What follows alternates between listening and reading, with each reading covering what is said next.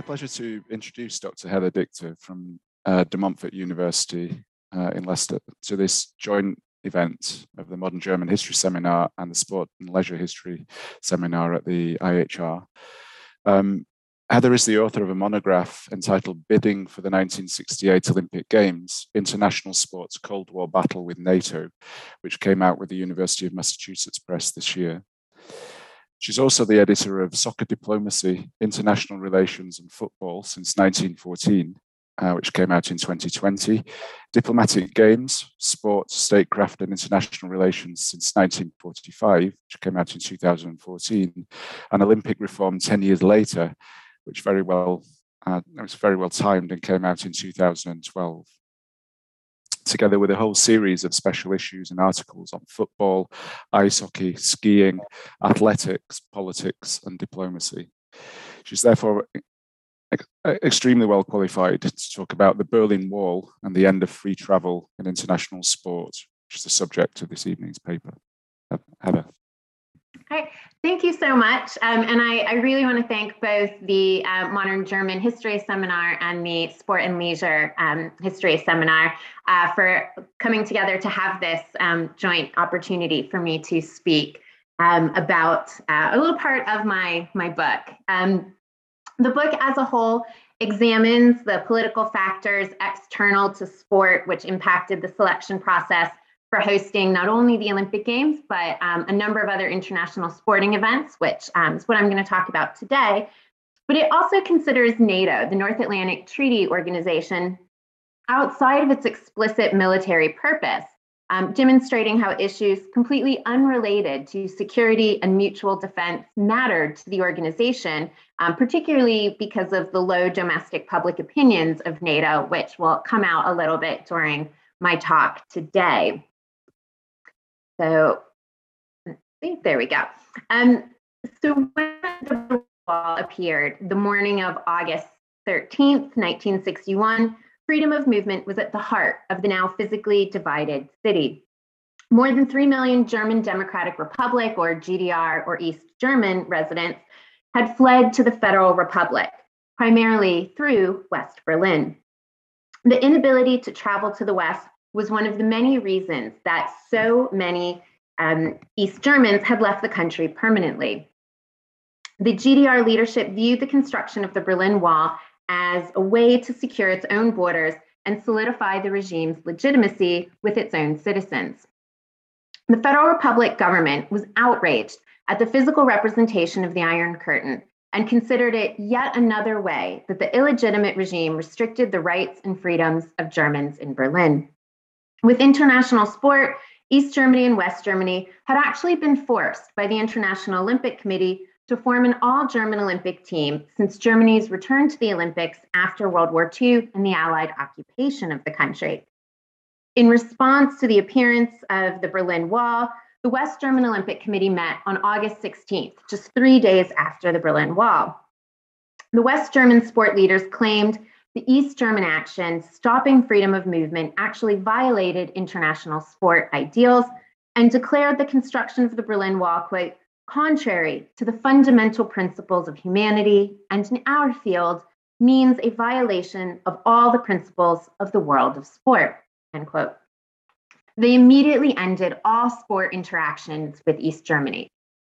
The GDR sport officials, however, blamed the break in German German sport on their West German counterparts, arguing it was the sport leaders in the Federal Republic who had terminated sport relations with East German athletes, completely ignoring the whole fact that the Berlin Wall was built in the middle of the city.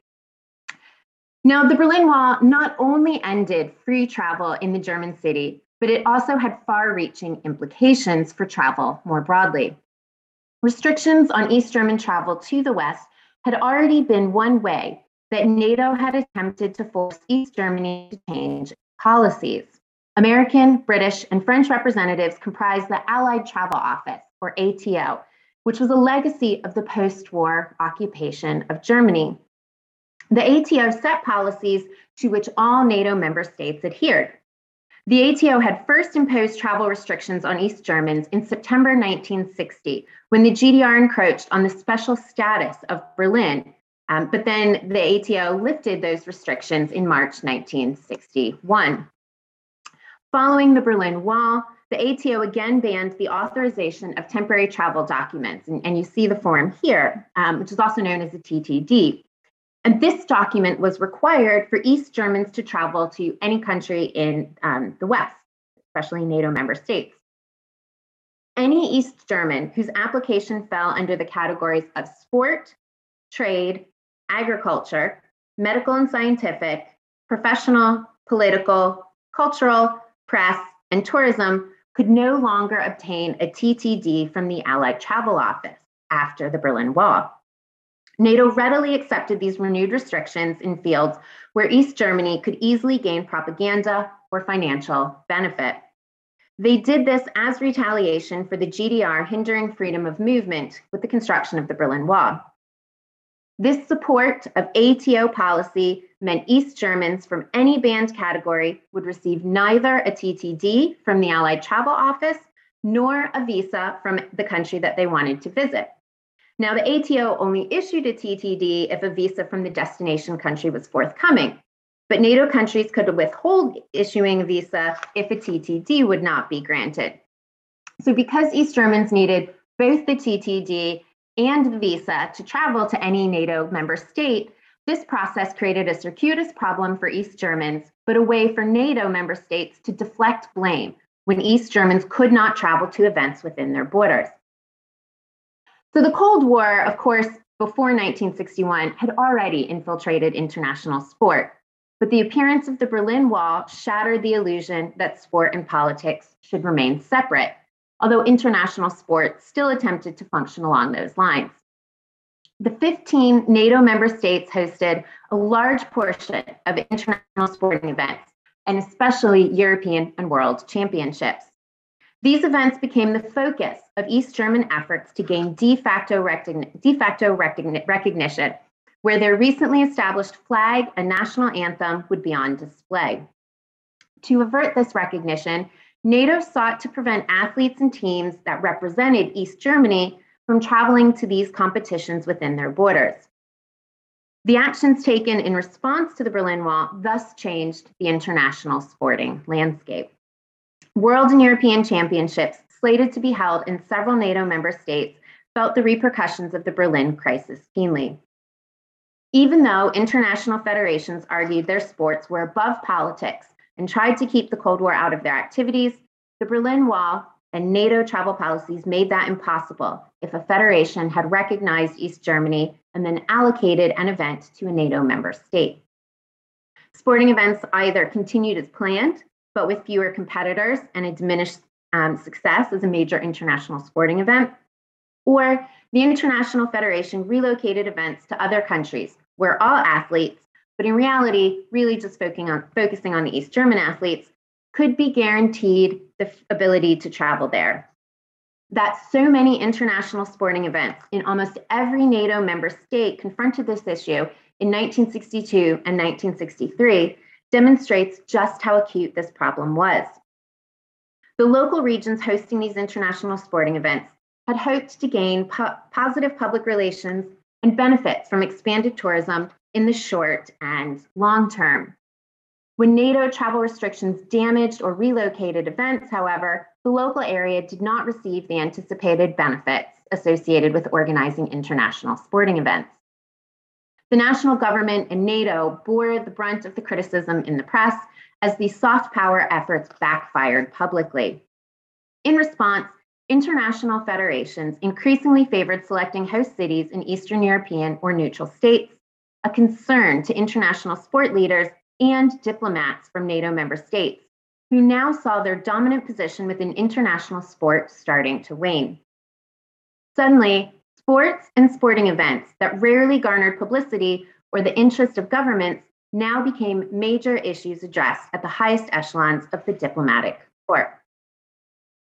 Now, in early 1962, both the United States and France were slated to host a world championship ice hockey in Colorado Springs, Colorado, and alpine skiing in Chamonix, France. Both the International Ice Hockey Federation, or IIHF, and the International Ski Federation, which goes by the acronym FIS from the French version of the organization's name. Both of these organizations had granted the GDR separate recognition in the early 1950s. Three potential elements of hosting these events troubled both the French and American governments as potentially providing the GDR with de facto recognition. The first was an official East German team using GDR passports to enter their country. The second was the fact that the flags of all participating countries hang around the venue of the sporting event, um, which meant in this case, potentially the East German flag flying at the venue. And thirdly, in the case of an East German victory, its national anthem playing. Now, while the hypothetical forms of de facto recognition all involved state symbols, travel became the way these concerns played out. Restricting East German travel would prevent any symbolic recognition at the events themselves. The ice hockey and ski federations each attempted to chart a path to keep the Cold War German problem at bay, yet neither organization was able to do so, as you'll see. Although diplomats acted in support of their country's policies, they recognized that the public perception of government involvement in sport was negative, and if it became known, could damage NATO's reputation. Diplomats and NATO therefore sought to deflect or even hide from the public their actions with respect to preventing East German participation in the 1962 ice hockey and alpine skiing world championships. Instead of the local areas benefiting from hosting these world championships, the events received negative publicity and a diminished field of competition as a result of this political interference. These two events then became the example which other international federations sought to avoid. Now, FIS had awarded the 1962 Alpine Skiing World Championships to Chamonix, the French village in the Alps that had hosted the very first Winter Olympic Games in 1924. The recently reimposed NATO travel restrictions meant that the East German team could not receive the necessary documents to enter France. French ski officials and the French Foreign Ministry, however, feared that FIS would cancel the World Championships or decide to relocate it to another country if those East German skiers could not compete. The French High Commissioner for Youth and Sport even went on record questioning the idea of canceling the event, saying, Who will be the victims?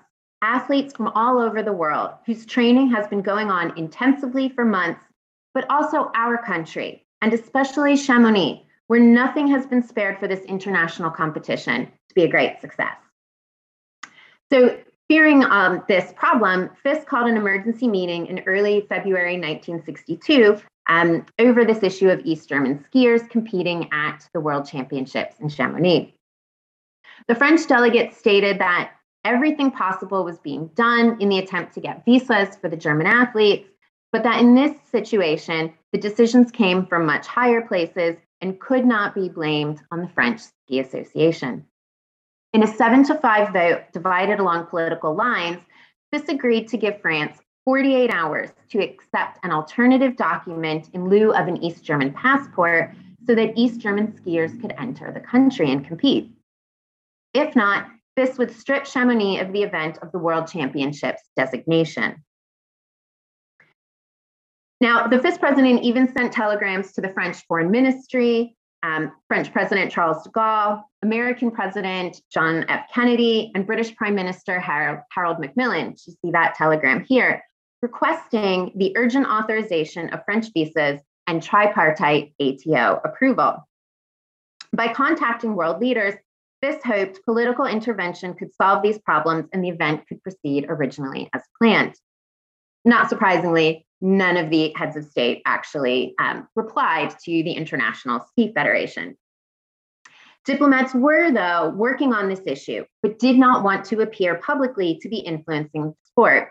The State Department, um, in large part in response to the telegram to uh, President Kennedy, um, the State Department instructed its embassy in Switzerland to respond to the FIS president to convey NATO's position regarding the travel of East German athletes the French government continued to maintain the NATO and ATO travel policies and refused to acquiesce to the Ski Federation's demands.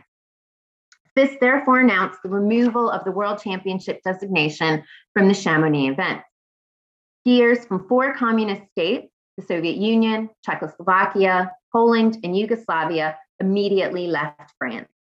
But over 20 countries still had their athletes competing in Chamonix, including all of the top competitors in alpine skiing. But the event had lost its prestige. Um, in addition, the event itself, in the, the days leading up to it, um, there was a lack of snow on, on the Alps, um, which left the organizers scrambling to arrange for more than 100 men to transport enough snow to Chamonix, um, to its slopes. Until then, of course, two days before the competition began, heavy snow fell um, all over the, the mountains, which was great. Um, but then so much heavy snow fell during the event that it actually canceled one day of racing and disrupted the rest of the schedule also caused an electrical failure that interrupted the television coverage, the electric scoreboard, and the public announcement system. So the event itself was a little bit shaky um, on top of all of the politics around it. But the political outcome, the Times of London reported, had caused consternation to the hoteliers and shopkeepers in the town who had regarded the awarding of the 1962 championships as a rich prize for the resort. The New York Times coverage also noted half empty hotels and sparse crowds, as well as a deflated spirit in the town. Interna- international politics thus had a clear economic impact locally. The media criticism of the French government regarding Chamonix frustrated the French foreign ministry. The denial of travel documents to East German skiers was not a unilateral French decision. If this event had been held in any other NATO state, the outcome should have been the same. French diplomats raised their concerns both with the, foreign, the German foreign ministry in Bonn and with the American embassy in Paris. The French government did not want to bear the brunt of the blame for the lack of East German participation, the diminished competitive field, and the weak financial benefits for the local businesses when it was other NATO countries who contributed to the common NATO policy. But as the host for the first World Championships impacted by the Berlin crisis, however, they did. Both the Western press and ski coaches criticized FIS's decision to remove the World Championships designation from the event. They advocated that their athletes who had trained for two years and then were not able to actually compete for a world championship would be the real losers. This negative publicity ultimately prompted FIS to um, have another emergency meeting and restore the World Championships designation for Chamonix. Of course, while the first announcement canceling the World Championships received worldwide attention, the later reversal received very little media coverage. Now, while France was dealing with these problems surrounding Chamonix, the United States was simultaneously confronting the same issue as the famous Broadmoor Resort in Colorado Springs was preparing to host the 1962 Ice Hockey World Championships. The organizing committee included U.S. Army Major General Marshall S. Carter, who later served as the director of the National Security Agency from 1965 to 1969. But in preparation for the ice hockey tournament to take place in um, 1962, Carter's responsibilities included liaising with the State Department regarding East German participation. By late November 1961, more than two months before the events in um, Chamonix take place, the State Department informed Carter that, barring some dramatic change for the better in the Berlin situation, keeping in mind this is barely two months after the Berlin Wall went up, that the ATO would not issue TTDs for the East German ice hockey team to compete in Colorado Springs. Even if NATO relaxed the travel restrictions, the State Department told Carter that it would still not sanction entry of a national team representing the GDR into the United States. Yet in December, the IIHF released the group schedules for the World Championships, and the schedule included both German teams. Publicly, it appeared that East Germany would compete in Colorado, but the organizing committee prepared for the opposite situation. Carter informed the State Department that the committee was in complete agreement with the department's position and that the organizing committee was counting heavily on the Allied Travel Office's rejection of TTDs for an East German team so that the organizers could place the blame for their inability to participate elsewhere, either with the East Germans themselves for not securing the appropriate travel documents or with the tripartite ATO, and thus preventing the United States from appearing solely responsible for this action. even though, of course, the United States was one of the three countries on the ATO. However, the IIHF policy um, had a policy that permitted the relocation of international tournaments if a host country refused visas to any of the participating teams. The organizing committee in Colorado Springs had already invested heavily in preparing for the World Championships and did not want to be left empty handed. The West German Olympic Committee at the same time feared that the IIHF would actually relocate the World Championships or that the United States would cave under pressure and change its policy to permit East German participation. So the West German Olympic Committee therefore requested Chancellor Konrad Adenauer to raise this issue during his November 1961 visit to the United States when he was meeting with President Kennedy, where obviously the Berlin crisis was the main topic of discussion. But needless to say, the two men had significantly more pressing issues to address than ice hockey, um, so they never actually did talk about um, this tournament. The German embassy then approached the State Department the following month, and the Americans reassured their German allies that they had no need um, to be concerned that the United States would weaken its position. In December, the East Germans went to the Allied Travel Office in Berlin and picked up several TTD forms um, for the World Championships in Colorado. East German newspapers frequently discussed the strength of the ice hockey team and its determination for the upcoming World Championships.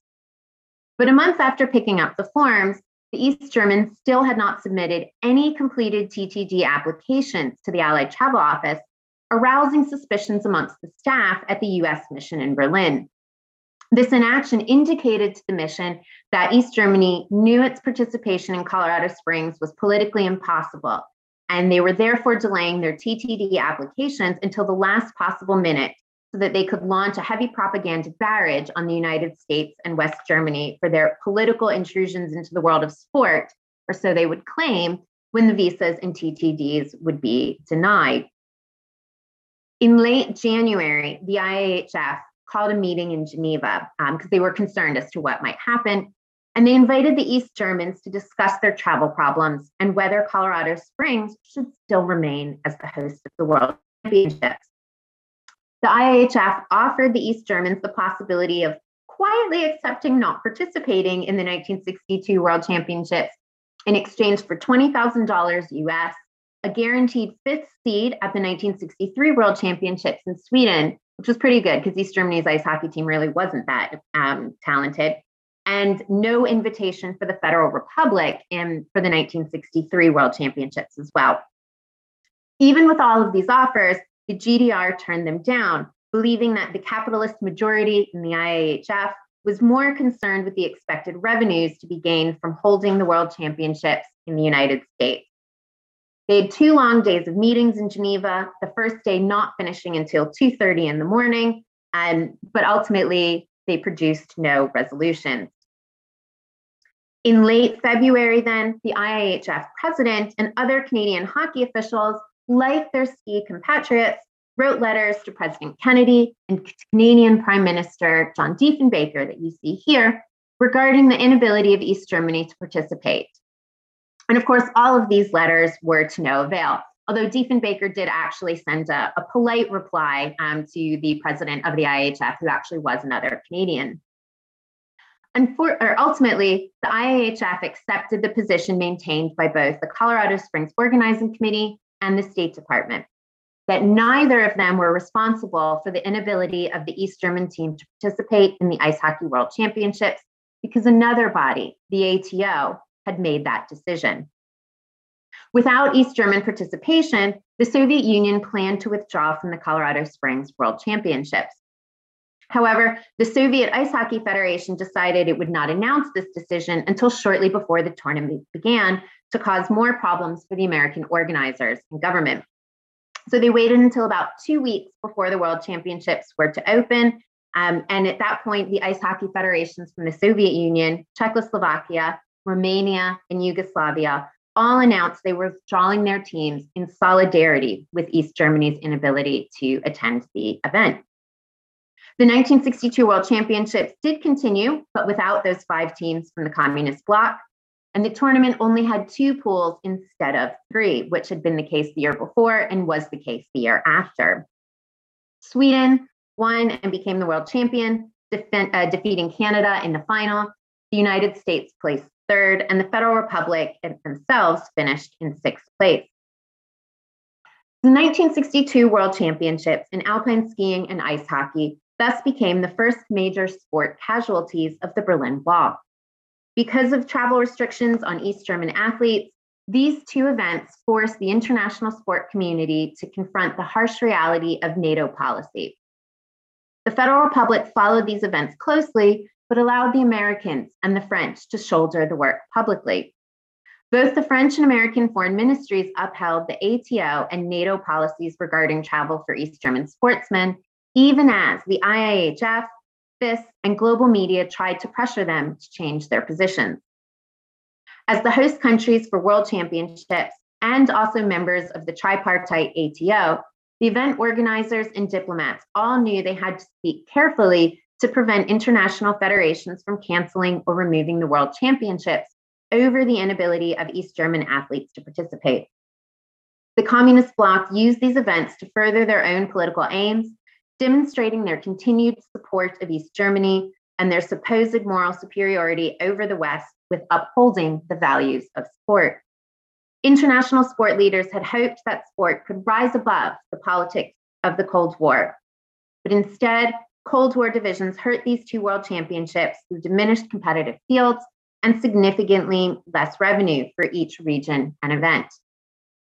Now, the inability of East German athletes and sport officials to travel to NATO countries in response to the Berlin Wall increasingly brought the Cold War into their ability to carry out one of their most important functions, which was overseeing international competitions. Particularly in sports where communist bloc states were dominant competitors and the fear of a decimated competitive field was a real concern, international federations had to confront the reality of Cold War geopolitics. Wanting to prevent the financial losses of weakened competitions and extensive negative publicity, international federations increasingly considered relocating their events from NATO countries when East Germany could not participate. In several cases, they followed through with these plans. The change of the host country for many events began to erode the dominance of Western Europe and the United States um, within international sport.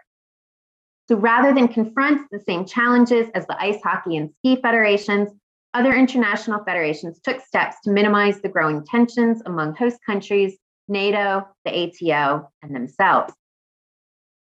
So the Ice Hockey World Championships prompted other international federations to reconsider the allocation of their events to the United States. Just two weeks after the ice hockey tournament concluded in Colorado Springs, 17 East Germans submitted TTDs to compete at the 1962 Wrestling World Championships in Toledo, Ohio, that would take place in June. The Berlin mission reported to the State Department that judging from the appearance of the TTD applications, a number of which were carelessly completed, lacking in photographs, etc., the East Germans do not believe that they have any chance of obtaining the TTDs and are merely submitting the applications so they can later claim that the ATO has refused to issue the documents. Indeed, the lack of any East German follow up on the TTD applications by the wrestlers for more than two months, and not until two days before the Wrestling World Championships actually started in June. And mind you, they had to, they were checking in on these in Berlin. They still would need to fly to Ohio. Um, this meant this really confirmed the Americans' earlier impression. But unlike for ice hockey or skiing, the Soviet team did not boycott the event or even threaten to do so. In this instance, they only protested East Germany's exclusion when the International Federation had its meeting in Toledo um, around the event. Soviet wrestlers had dominated the 1961 World Championships and again came away with more medals than any other country in Toledo.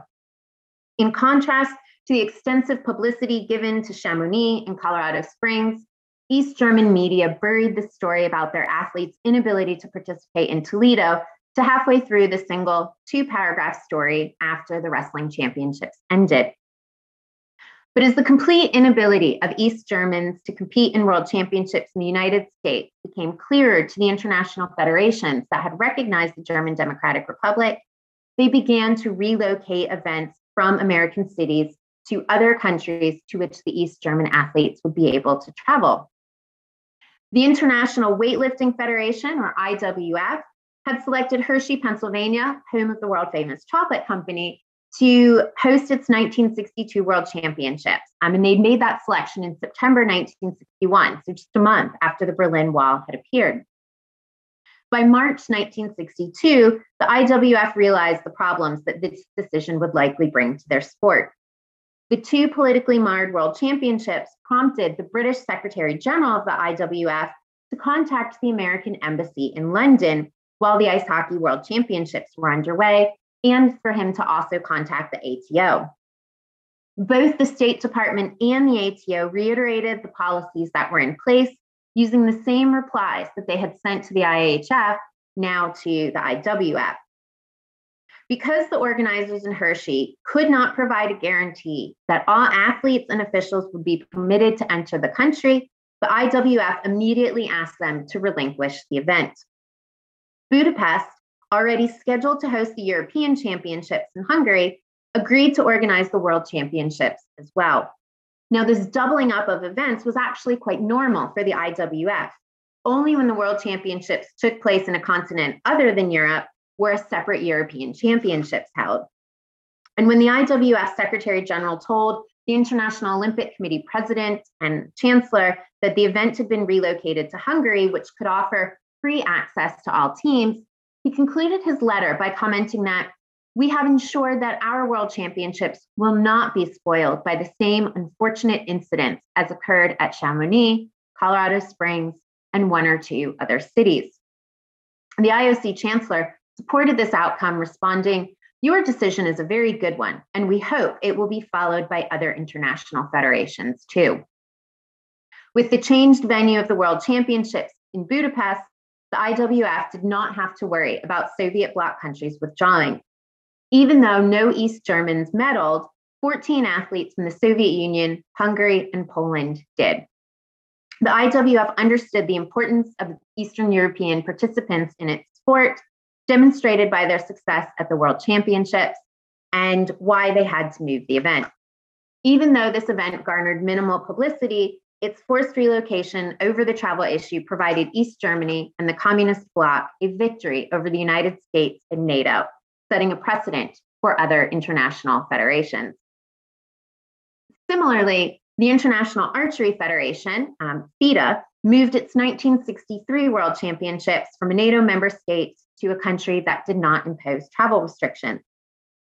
In the summer of 1962, the Grand National Archery Society, the governing body for the sport here in Britain, received confirmation from the government that East German athletes at present could not obtain visas to enter the country for competitions. The archery governing body then contacted all FITA member countries asking about their likelihood of participating in the 1963 World Championships in England. And I couldn't ever find where in England they were scheduled for, so all I know is England. After receiving several negative responses as a result of the Cold War political climate, the Grand National Archery Society's council met in September 1962. They agreed that if England hosted the World Championships, a number of important countries would be absent, and that the meeting could not be regarded as being in the best interests or traditions of the sport. This regrettable, regrettable conclusion has been reached purely as a result of the political situation. They therefore withdrew their offer to organize the 1963 World Championships. So the FITA president, who was um, Mrs. Inger K. Frith, also of Great Britain, and in fact the first female president of any international federation, she immediately contacted all FITA member states regarding England's withdrawal in the hopes of securing a new host for the 1963 World Championships. But in the process of doing so, she ended her letter um, less than optimistically, noting that it should be pointed out at present the present difficulties over visas apply to all NATO countries, half our members. Ultimately, Helsinki, Finland agreed to host the 1963 Archery World Championships, and East Germany competed in the event for the very first time, albeit without much success. FITA, like the Weightlifting Federation, prevented its world championships from turning into a disaster in the wake of the Berlin crisis by moving its event to a non NATO and, in this case, non aligned country. These two federations, seeing firsthand the challenges arising from the ATO and originally selected host countries, took action to minimize the potential damage Cold War tensions would have on their world championships. Of course, moving the events to different countries was a clear acknowledgement of the impact of international politics on sport. Other events, however, proceeded as planned in the NATO member states, including the smaller states that had minimal influence um, on NATO policy, it seemed, and especially no influence on the tripartite decisions regarding East German travel. The International Cycling Union, or UCI, um, had a French Secretary General at the time who lamented that because the UCI had recognized the two German states separately, its annual congresses and world championships often lacked East German participation. The World Championships for three of cycling's four disciplines in 1962 took place in NATO member states track cycling and road cycling in Italy, and cyclocross in Luxembourg. In all three cases, East Germans could not obtain the TTD from the Allied Travel Office, and Luxembourg also denied the East German visa applications as well. The East German Cycling Federation publicly called for the cyclocross event to be moved to another state, but like the other two world championships in February 1962, this event went ahead in the original host country. UCI faced the same problem the following year with Cyclocross World Championships and its annual Congress scheduled in France and the Track and Road Cycling Championships in Belgium, leaving the East Germans out of all but one of UCI's major events for a second year in a row. And the travel ban even impacted junior teams, with the East German under 18 soccer team unable to participate in a 1964 continental tournament in the Netherlands. As a result of all of these travel problems, some international federations began to implement policies that required all event host cities be located in countries that would guarantee travel and participation by all international federation member states. The International Weightlifting Federation had implemented this policy at its meeting in Toledo, Ohio, right as the East Germans could not participate in those 1962 World Championships. They also then selected Bulgaria and Sweden for the following year's World Championships, both of which, as a communist bloc state and a neutral country, respectively, would not have the same problems as the 1962 event in the United States. In federations that did not create a specific policy, members remembered those instances when they voted to select future host cities after the Berlin crisis. Now, the IWF's response to the problems encountered with Toledo in 1962 clearly showed the biggest concern arising from the exclusion of East German athletes that only neutral or communist states would host international sporting events because these countries could guarantee free entry for all athletes and officials.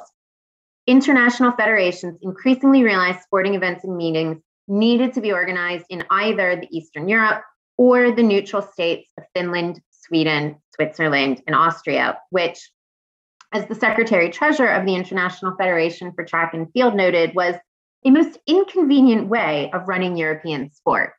And with a statement like that, he was definitely British. Events could take place on other continents didn't have to take place in Europe, but with the majority of sport leaders primarily residing in Europe, most European and international sport business was conducted in Europe.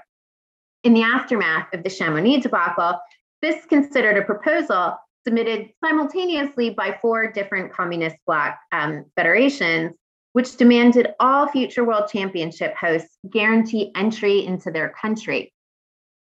FIS, though, recognized that national federations cannot make guarantees on behalf of their governments. So, those communist state delegates ultimately withdrew their proposals and FIS tabled that discussion, largely hoping that no further difficulties would arise for their events in the future. But this scenario, the American vice president of FIS remarked, would allow the communist bloc to achieve the propaganda that only in communist countries is sport free from the insidious influence of the NATO politics.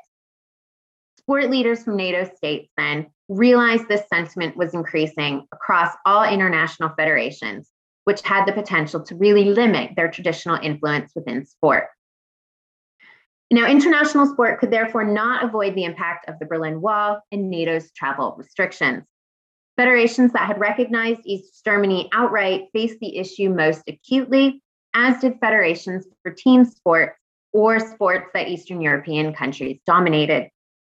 If an East German ban resulted in a communist bloc boycott, team sports had the greatest vulnerability, with disrupted group schedules when teams withdrew. Organizers were then left with an uneven number of teams and imbalanced groups, along with pre sold tickets to matches that were no longer happening. Individual sports such as cycling or archery could more easily cope with the loss of a few athletes. Although, if the 1963 um, Archery World Championships hadn't moved to Finland and a Soviet bloc, um, the Soviet bloc boycotted the event, um, the World Championships would have lost 25% of the women's competition. When a significant number of the best athletes in a sport resided behind the Iron Curtain, such as in weightlifting, moving the event was essential for its viability. What transpired in 1962 and 1963 within international sport demonstrated that the Berlin crisis was not limited to a single city or the two German states. The ability of East Germany to participate and where sporting events could be held had become widespread problems affecting all NATO states and most international federations. In order to prepare for future problems within international sport, diplomats from the United States, Great Britain, France, and the Federal Republic began circulating a list of upcoming international sporting events to which the East Germans would likely be invited. Similarly, the International Olympic Committee was so concerned with this frequency with which travel restrictions had affected international sport by December 1963 that it requested each international federation provide details about any events that had been troubled by the refusal of visas. The ensuing dossier, the front page of which you can see here, that the IOC compiled counted 10 world championships, three European championships, six congresses from the international federations, and 11 other cases affected by the refusal of visas to East German representatives between 1959 and 1963, although almost all of those actually happened between 1962 and 1963. So even before the IOC's creation of this exhaustive list, sport had already felt the impact of travel restrictions on East Germans acutely. Member states' efforts to remind the public that they'd only implemented these policies in response to the GDR's physical division of Berlin with the erection of the wall were drowned out by the outcry of sporting events repeatedly being disrupted. In fact, just days before the Alpine Skiing World Championships in Chamonix began, um, NATO's Political Advisors Committee was having a meeting, and the chairman said at that meeting that with the skiing and ice hockey event, this was the first time in which the Berlin situation had been brought home to the wider public because of their interest in sports. He thought NATO should take advantage of this occasion to get across their case rather than be on the defensive. By that time, however, NATO was already facing a battle. A sports writer for the Lowell, Massachusetts Sun wrote in his regular column on the same day that the NATO political advisors were meeting and he wrote that politics has reared its ugly head in sport. Noting the problems affecting skiing and ice hockey and anticipating the problems that would likely hit wrestling later that summer, he lamented While not wishing to debate foreign policy with the State Department, we can't help but feel that the travel ban on East German athletic teams wishing to compete in amateur world championships is somewhat ridiculous and detrimental to the goodwill the free world usually seems anxious to promote. This negative opinion regarding NATO's actions was not limited to this one sports writer or even to the United States. A German foreign ministry representative had said to his American, British, and French diplomatic colleagues in Bonn that following week that public opinion should be educated to combat the fact that press and public opinion was not wholly on the side of NATO government in this matter. Diplomats at NATO and in the foreign ministries increasingly considered these problems arising within sport as damaging public opinion against the alliance. Instead of being lauded for hosting an exciting and successfully organized world championships, NATO states faced extensive press criticism for actions that impacted the quality of competition or the event's relocation to another country. Trying to change negative public opinion when it came to political interference in sport was a challenge, even though international sport had long been promoted by both sport officials and governments as an arena where political differences could be overcome. Direct political intervention in the running of an officially sanctioned international event, however, did the opposite of using sport as a form of public diplomacy. Instead, it soured populations against a country's government. The New York Times foreign sports correspondent had questioned who would rush to organize an international sporting event after having seen all of the losses in Chamonix. And international federations worried about this problem because it meant the potential loss of many traditional host venues. NATO diplomats saw the international federations move events out of their countries and worried about their potential inability to be selected to future sense, including the crown jewel of international sport, the Olympic Games. British IOC member Lord David Burghley, Marquess Exeter, wrote to the Foreign Office at the start of 1963 to express his grave concerns on the matter. He wrote, I feel that I should point out to you that the NATO policy on visas for East Germans is automatically ruling out countries from having either the Olympic Games or area championships. Where these, with all their prestige, will go, I leave to your imagination. I do hope that something may happen before October when the International Olympic Committee will decide where the next Olympic Games are to be. For if the visa embargo remains, they cannot be in any NATO country, which will, apart from other obvious disadvantages, be highly unpopular with their very large sporting publics. Burghley rightly noticed how all of these factors, NATO policy, the Olympic selection, international sport more generally, and public opinion came together over the German problem in ways that did not look favorably on Western democracies. The impact of the Berlin Wall on international sport not only led to events being relocated from NATO member states or having depleted fields, but it also prompted the IOC to demand a guarantee of free entry into the country for all athletes and officials from all of the countries bidding to host the 1968 Olympics, both summer and winter. The IOC was selecting these hosts for the event um, for the Summer Olympics in October 1963 and the Winter Olympics in January 1964. So the matter brought a sense of urgency to the four NATO member states that had cities bidding for these contests the United States, France, Canada, and Norway. But at the same time, some member NATO member states argued that the travel policy, which was implemented in response to the construction of the Berlin Wall, should be relaxed because the threat of negative publicity from East Germans being prevented from competing in sporting events was more damaging than the restrictions themselves. Indeed, the four NATO member states, with cities bidding to host the 1968 Olympic Games, increasingly recognized that this NATO policy hurt their own city's chances of winning the biggest international sporting event in the world. The inability of East Germany to make gains in other areas had left sport the most prominent and, because of its widespread popularity and global media coverage, the most visible field in their efforts to gain international recognition. These efforts, though, became tangled with the issue of free travel. The Berlin Wall divided a city, but its ramifications went beyond Berlin itself, making the freedom to travel a major problem confronting both diplomats and international sport in the 1960s. So thank you very much for listening to my talk. And on the other hand, if you would like to buy a copy of the book, um, there are two discounts that the University of um, Massachusetts has, which I'll shamelessly plug right now. Um, if you're in the US, you can get a 40% discount um, with the top code. And if you're outside of the US, um, what was probably perhaps a better deal is um, free international shipping. So thank you very much. Thank you. Uh, thanks for a fascinating and forensic uh, talk.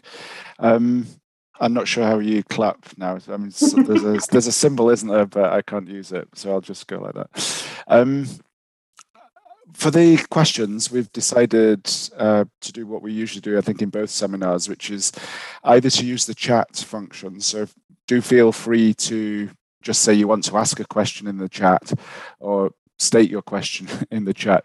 But but generally, I think it it's worked well if you just unmute yourself and ask your question. Um, so, um, are there any are there any questions uh, of Heather immediately? Um, perhaps while everyone's thinking about that, I could ask uh, a, a, question. Um, I just wondered, Heather, how far business and sponsorship was relevant in in all of this. I I can see that you know for the archery world championships, perhaps this isn't a, a major question, but certainly in football, um, it, it, would have been, uh, I, I, think. And I wondered whether the uh, presumably parallel bids for the World Cup. I'm not sure when when was England bidding for 1966? Had all that been decided uh, before the period you're talking about? So I just wondered, and obviously the European Championships are running at the same time. I, have just looked it up. I didn't know this, but apparently in '64 it was held in Spain. um, so that clearly is in a NATO country and and and would have fallen fallen foul of uh, of, of, the travel uh, freedom of travel. So I, I, wondered how far how far business became involved, particularly in, in football, but also in other in other major sports. So I'd say at this time, um, it, it wasn't really the the sponsors or the business side of things um, playing a role in any of these decisions being made, but um, the IIHF was anticipating significant revenue from World Championships in the United States. You know, great television times for both the US and primarily the Canadian market. Um, Colorado Springs, the Broadmoor Resort, had actually hosted um, a huge portion, if not all, of the collegiate ice hockey championships in the US mm. at that point. So it, it was a real hotbed for, um, you know, this was going to be a successful, well attended um, tournament. So mm. um, the, the money aspect was there, but not in a way that we see the sponsors um, playing a, a, bigger role today in, in those kind of um, conversations. And mm. soccer is a, um, it is a slightly more complicated one. Um, I can't remember offhand. Um, I think England had already been allocated 66, but maybe not. Um, maybe it was around this time. Um, but when it came to um, the Euros and, and the World Cup, um, the East Germans and West Germans both were in the different pools for, um, you know, in, in, qualifying as, as they normally did. Um, and it did become problematic when um, they were supposed to try to qualify and, and, play in a NATO country. That's kind of um, home and home was was a bit of a challenge and, and problem. Um, but East mm. Germany really wasn't that good, and so um, rarely qualified uh, for the big tournaments in um, to actually make it. So it, it often became a, a bit of a, a, moot point in in that instance. Okay, thank you. Does anyone else have a question? Yeah, Chris, I can see you. Yeah, uh, thanks very much, Heather. That's fascinating. Um, I don't know too much about the international sport angle, but uh, at the risk of falling foul of Godwin's law, what, was there any discussion of the 1936 Olympics and the way that this particular sporting occasion had kind of had lent a, a kind of like a respectability and even a prestige to another, uh, you know, uh, autocratic uh, regime? Did it play any role in the kind of like the international discussion around this decision, or um, uh, what, what have you found? So no one really talks about 36 in, in that way, but everyone wants to host the Olympics because they recognize that it will give them prestige. It will give them this, you know, it, it's that positive public diplomacy. It will give them this global platform where the world will be watching and and wanting to come to that place. Um, so yes, the same reasons why eventually um, the you know Hitler ultimately agreed. Oh yes, we we got this thing, and, and now we should actually use it for what it's worth um, yeah, other countries have continued to do so, and you know that that is why so many of these, you know, the foreign ministries were getting involved, and and they recognize, yes, we want to have the Olympics come here. We want to host these World Championships. It will put our country in in a good light, except for the fact that then there was this massive backfiring every time the East Germans couldn't come and, and the events were a bit tarnished. So it was definitely there. They're they're never talking about it from 1936, but it is those same ideas, absolutely. Thank you. Um, does anyone else have a question? Sebastian? Yeah, I can see your hand. Yeah, uh, thanks, Heather, for for great talk. Uh, and um, I'm, asking one of these slightly unfair questions because uh, it overlaps with so so much I, have seen in my work. Uh, in your document on sport, um, is that sort of a broader issue uh, beyond Germany? Because I mean, I looked at sovereignty also sort of in comparative terms between Germany and, and China and Korea.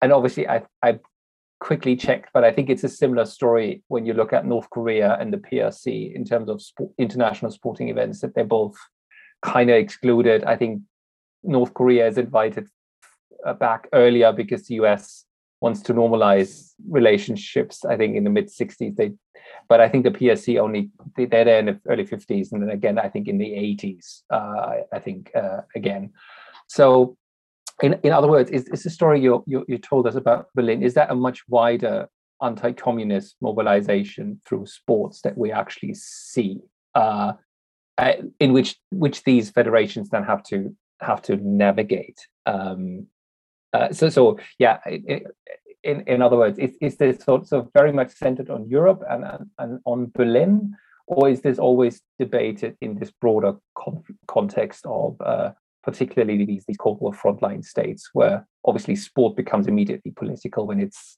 you know a, a different flag and a different anthem is attached to uh, athletes entering a stadium. So at the same time of the German problem, um, there's often what in, in sport is kind of the two China problem with with um, China and Taiwan, and um, these often appear at the same meetings, but will be talked about as two separate kind of agenda items um, within international federations. Um, and Korea on occasion, um, but North Korea is kind of out of sport a bit more, not as um, in, in, this time. Um, and so I, I, I wouldn't say it's an, an anti-communist sentiment um, within in sport. they do, you know, sometimes, and it also is a matter within each international federation who's recognized and, and who's participating. Um, because if if China wasn't trying to participate in an international federation and only Taiwan was recognized, then it really wasn't an issue for that international federation. Um, so it only becomes an issue when both countries want to be recognized and, and compete in, in that sport. Um, but they sometimes as when members would write back or you know they'd be at these international federation meetings and then they kind of write back and talk to the rest of um, their their colleagues within their own country, you know, they they might mention the two, the German issue and, and the two China issue around the same time, but they do often keep these discussions a bit separate, even though they are happening often in in parallel to each other. So I hope that kind of answers your question um, a little bit that they're kind of happening at the same time, but it's not a wider um, anti-communist kind of um,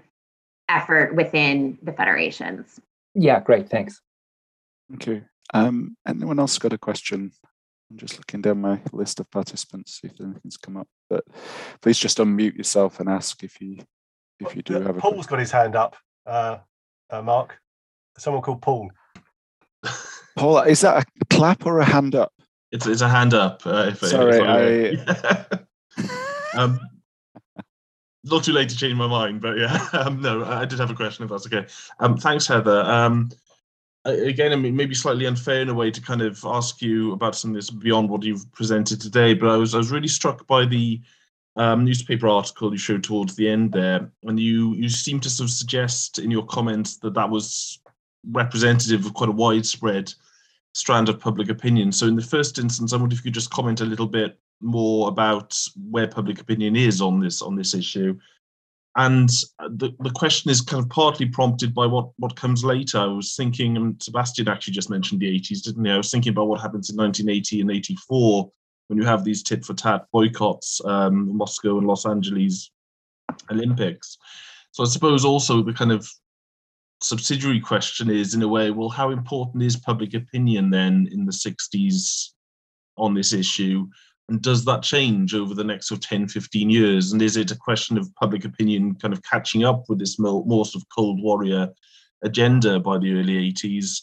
Or is it that public opinion um, is, is weighted differently in these decisions uh, in the period that you're talking about? That makes sense. Thanks. It's a great question, um, and the public opinion aspect is is always complicated. Um, you know, how representative are newspaper articles? You know, as a columnist, as a writer, of everyone. I'm it's it's hard to know. Um, but there was quite a lot um, of of negative commentary about um, all of these sporting events being impacted by these travel restrictions um, and, and widespread, not just the United States, but um, you know, in the U.S., um, in in Norway, in Canada, in, in all of these countries. You know, anytime a sporting event was going to be impacted by it, there'd be a lot of, of um, negative coverage.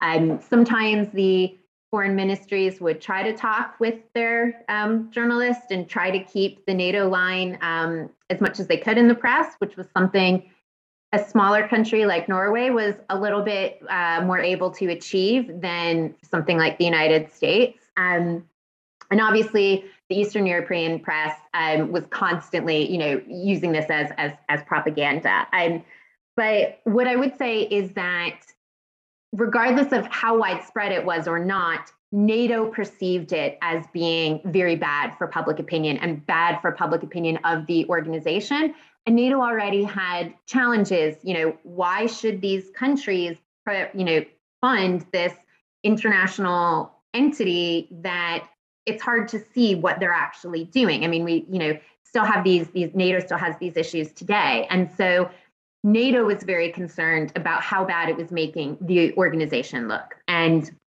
I've kept trying to, to comment on this. Um, and that was something all of the NATO delegates were raising anytime one of those events was happening in their country, regardless of if it was as big as, you know, Chamonix and Colorado Springs, or if it was a small um, other sporting event. I mean, there were so many that that were impacted. Um, you know, they were constantly raising this as they viewed this as a really big issue. Um, but what I would say is it not going all the way till 1980, but actually it's by the end of the decade, and sport kind of allows for detente to happen um, within international sport, within the, the German situation, um, before it fully is um, within diplomacy or, or diplomats and, and, international relations. And so in some ways, um, that public opinion does help. Um, and ultimately, um, the travel restrictions are slightly loosened a little bit um, towards the end of the, um, over the coming years, towards the, the second half of the 60s. And then ultimately, um, by uh, within 1968, Grenoble, so France does win the Winter Olympics in 68, and they kind of have to play around with some of the rules and like technically it's not an East separate East German Olympic team, even though it kind of is, but they have to dance around the rules um, because these NATO restrictions are still there. Um, but then shortly thereafter, they basically go away. Um, so that sense of public opinion kind of driving that change, or at least contributing to those concerns that the diplomats have, um, and why they some of them want to make changes to these policies. Could I ask a connection question about? Oh, sorry, I'm getting some feedback there. I'm not sure what's happening. Um, yeah, about NATO itself. Um, I just wondered how far um, the different states, and particularly France. I mean, I was, when you were talking about Chamonix and the World Championships and skiing, I was thinking of the French position within within NATO, which was obviously shifting uh, in precisely this period under De Gaulle. I guess De Gaulle himself wasn't that bothered about skiing, but but nevertheless, um, there must have been some tension within within Gaullist ranks about the way in which France has been treated within within NATO. Does this exacerbate these sorts of tensions within NATO itself, or do they just maintain a a, a common front and argue with the federations in sport? No, it's incredibly contentious within NATO. And actually, at this point in um, the 60s, they're actually still in Paris. NATO headquarters is still in Paris. They haven't yet moved to Brussels. Um, and so, absolutely, these these tensions are are very much there. Um, and it's these tensions between, you know, the three countries who are controlling the ATO, um, the four countries who have cities bidding for the Olympic Games, and then just other ones who you know they're like but we want to have a, a european world championship in you know speed skating because that's about all we can host and we want it to be a good event Um, you know, and, and, and it really does become an issue, and they all get involved. Um, and and in a way that that sport really allows all of these all the NATO member states to really you know put forward their their views, and it's not just the Americans, French, Brits, and Germans, you know, kind of hmm. pushing through what they want. Um, and so these these tensions, um, it these meetings just go on and on where they're debating this travel policy on East Germans for sport. And and out of all of those categories, sport really is the most contentious because it has the most media coverage. You know, when the the mm. crystallographers or other random scientists you know are denied uh, a visa to come to go to berkeley and, and present at some conference you know that doesn't make the newspapers because nobody knows what that science is and it you know nobody cares. But they care when it's sport and it's sport that potentially is going to be on tv and have photographs in the newspapers. And so um, they debate the the relaxation of the travel restrictions week after week for years um, in in the mid 60s about it. And so um, absolutely all these tensions play out. And and there are some concerns about how the french are acting because it, it does seem in some ways like you know um, that it is mirroring um, de gaulle's kind of you know frustrations with with nato as well. Um, it doesn't it doesn't directly come down that way. It seems through the, the French foreign ministry, um, their files and, and their directions, but it's very much perceived that way by some of the other NATO member states. You.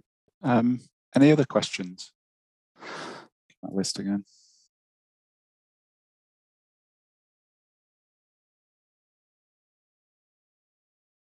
I'm just checking chat as well, just to make absolutely sure. Uh, Sebastian, you've got your hand up again. Uh, yeah, I, um, I mean, and by the way, I just, uh, I think I just saw earlier that I think the US won't send any delegates to Beijing in 2022. So yeah, uh, definitely very timely work, work you're doing. But I think they still they, they still send athletes. Um, I wondered whether you could talk a little bit about these federations because I was wondering, in, in, so to what extent is also membership in these federations shifting over time? I mean we see that in other international bodies in the same period, in the UN, for example, UNESCO, or any other of these these big international organizations that with you know more states becoming independent, more members being admitted, uh, also the membership shifts, and therefore maybe the politics shift. So is, is that the same for these sport federations, or are they fairly consistently led by you know people from Europe and, and North America, or or do we see a shift there as well that that suddenly you know people from other parts of the world um, where certain sports might be even more popular than in, in the west so become more uh, more prominent after independence from colonial rule for example? So i'd say it's really until more recently are we seeing non-europeans and the occasional non-north american running international uh, federations. Um, a lot of them have almost always, or at least up until this point through the 60s and 70s, had Europeans as their their presidents, and and, and other than archery, they were all European men. Um, ice hockey was a bit of an anomaly in that they kept shifting, and they it was a rotation. It would be a European president, and then a um, North American president, and then a European and North American, but you know, really just kind of American or U.S. or Canadian. Um, so ice hockey was a bit of an anomaly in, in that respect, but recognizing um, the smaller number of, of member states and how important it was that sport was between um, both continents. Um, but as their membership, um, it some of them are are stable. Um, some of them do have a tremendous growth in um, numbers after um, you know waves of decolonization. Obviously, um, FIFA for soccer is one of those um, the IAAF, now World Athletics for track and field. It's a matter of, of who's really playing that sport. But what we do see in the 50s and 60s is a concern by some federations, particularly I'd say the winter sport federations, that new countries are asking to be members, but it's unclear how much that sport is really participated, you know, played in in those countries. Um, and so there were concerns by some of the Western um, federate inter, um, members of these international federations like was it the communist bloc just trying to get more members so that they would have a bigger voting block within those federations um, and so sometimes they would say you'll be a provisional member um, because they wanted to know, like, are people really, you know, skiing in Mongolia? Or because I think that was one that they they questioned. Um, you know, and, and so you, would have um, it's it's cold there. So you know, they they didn't necessarily know what was really happening with that sport within that country. Um, but I, you know, the East Germany getting its membership itself was really contentious all throughout the 50s and into for a couple of the sports the 1960s. Um, and so that sense, you know, that that was this real battle um, that very much grew out of how the occupation of Germany was um, in the late 40s, and that West Germany actually just resumed Germany's membership um, in pretty much every federation. And so it was these ones where, um, particularly, they had recognized East Germany earlier, which is where you then had these these bigger problems. Um, some of the ones that I talked about today. Thank you. Any final questions? Just looking.